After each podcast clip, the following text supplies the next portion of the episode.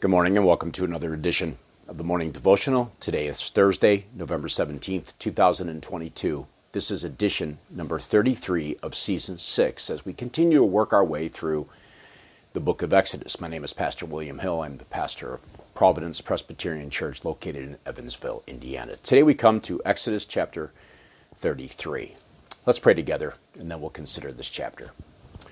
Our God in heaven, as we come before your word again this morning, we come Uh, knowing that we are in desperate need of your help to understand your word. We thank you for giving it to us, and we thank you that it lights our path. We thank you that it is the bread of life. We thank you that it teaches us and reveals to us something of yourself, that which you have determined to show us. We thank you that you are our God. We are your people. You have not abandoned us to our own devices. But you are the God of the covenant. You are faithful to us each and every day. Help us now, we pray, to understand your word. Grant us your spirit as you've promised. We ask for Christ's sake. Amen. Well, we come to Exodus chapter thirty-three. We are now living in the wake of the great disaster that occurred in Exodus thirty-two and the golden calf experience, where God threatened to eliminate the people and begin over, start over with Moses. We know that Moses pleads on behalf of the people, and God relents of this disaster. He sends a plague, verse thirty-five, on the people because they made the calf, the one that Aaron made. Now we noted, of course, that this is instructive to us as it relates to the second commandment, which the church of the Lord Jesus Christ, for whatever reason, seems to labor diligently to get around time and time again.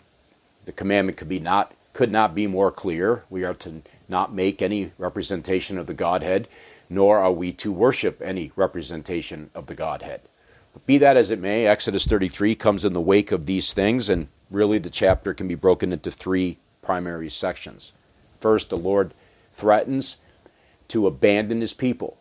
Now, the thought of that is just almost too terrible to contemplate. Of course, God in his wisdom is working on Moses, further strengthening him, further teaching him about what it means to mediate and to serve the people.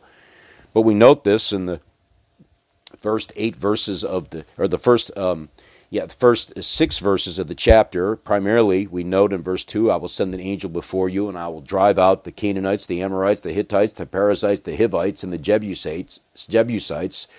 Go up to a land flowing with milk and honey, but I will not go up among you, lest I consume you on the way, for you are a stiff-necked people.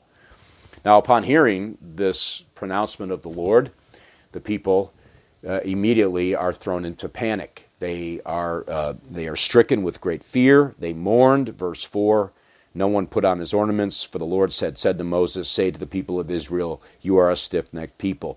If for a single moment I should go up among you, I would consume you. And so there is this threat, this apparent threat that God is going to eliminate. He is going to abandon them. Now, of course, we know that the, the Word of God is very clear that he does not and will not abandon his covenant people. He is faithful even when we are faithless. But he's doing this to teach them a lesson. He's also doing this to teach Moses a lesson. Now, this matter is further strengthened, of course, in the next set of verses, verses seven through eleven, where we note that Moses, now Moses used to take the tent and pitch it outside the camp, far off from the camp, and he called it the tent of meeting. And everyone who sought the Lord would go out to the tent of meeting, which was outside the camp. Now, this tent appears to be, at least, a different tent, a different place of meeting than the one originally given as instructed to be built and the one that was originally ordered as the tabernacle. Now, one commentator even points this out when he says uh, this description of this tent of meeting being located far off and outside the camp contrasts with the description of the tabernacle as the place where the Lord was to dwell in their midst. This section steps off the main storyline and introduces tension in the narrative related to how the covenant breach and the Lord's response will affect the existence of the sanctuary that has been described. And so, in some sense, this further strengthens God's apparent dealings with the people and his uh, apparent statements to uh, consume them if he were to go with them. He abandoned apparently strengthens the argument that he is seeking to abandon them to their own devices. Now, we have to realize that this is due to the sin and wickedness of men. This is not due to God, but this is due to their behavior. As a result, in the third section, verses twelve to the end of the chapter, Moses again intercedes on behalf of the people. And in much the same way as Moses does this, Jesus Christ does it for us. He intercedes. He daily intercedes on behalf of us. We are weak people. We are sometimes stiff-necked people. We often break God's commandments. In fact, we do so daily in thought, word, and deed.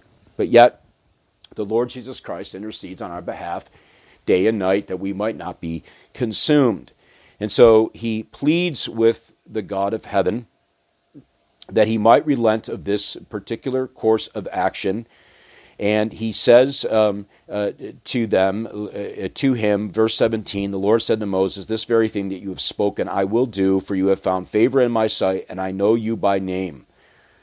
Moses said, "Show me your glory." And he said, "I will make all my goodness pass before you, and proclaim before you my name, the Lord. And I will be gracious to whom I will be gracious, and will show mercy on whom I will show mercy. But you cannot see my face, for man shall not see me and live." And so this is the passage in which Moses is, is hidden.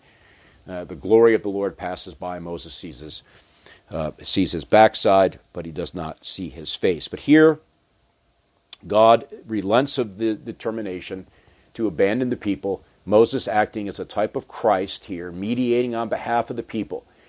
And we should draw comfort from the fact that our, our God will not, he will never abandon us. "Lo, I am with you always, even to the end of the age," the Savior says. We have the presence of His Spirit always dwelling with us. We have the interceding work and the mediatorial work of Jesus Christ, the high priest who is at His Father's right hand.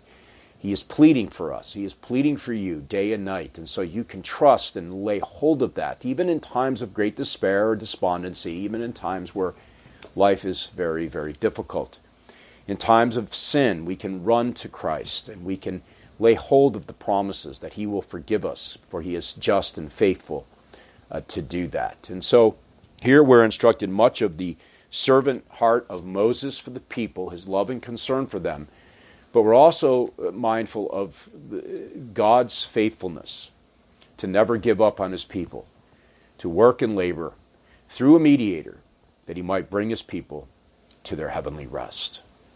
Well, I trust these times are helpful for you. I hope they are. If you have any comments or questions, you can leave me a note. The way to contact me is there before you on the screen. And so until the Friday edition, when we consider uh, Exodus thirty-four and uh, all that it gives and teaches us there, may the Lord help you today to trust Him, walk in His ways.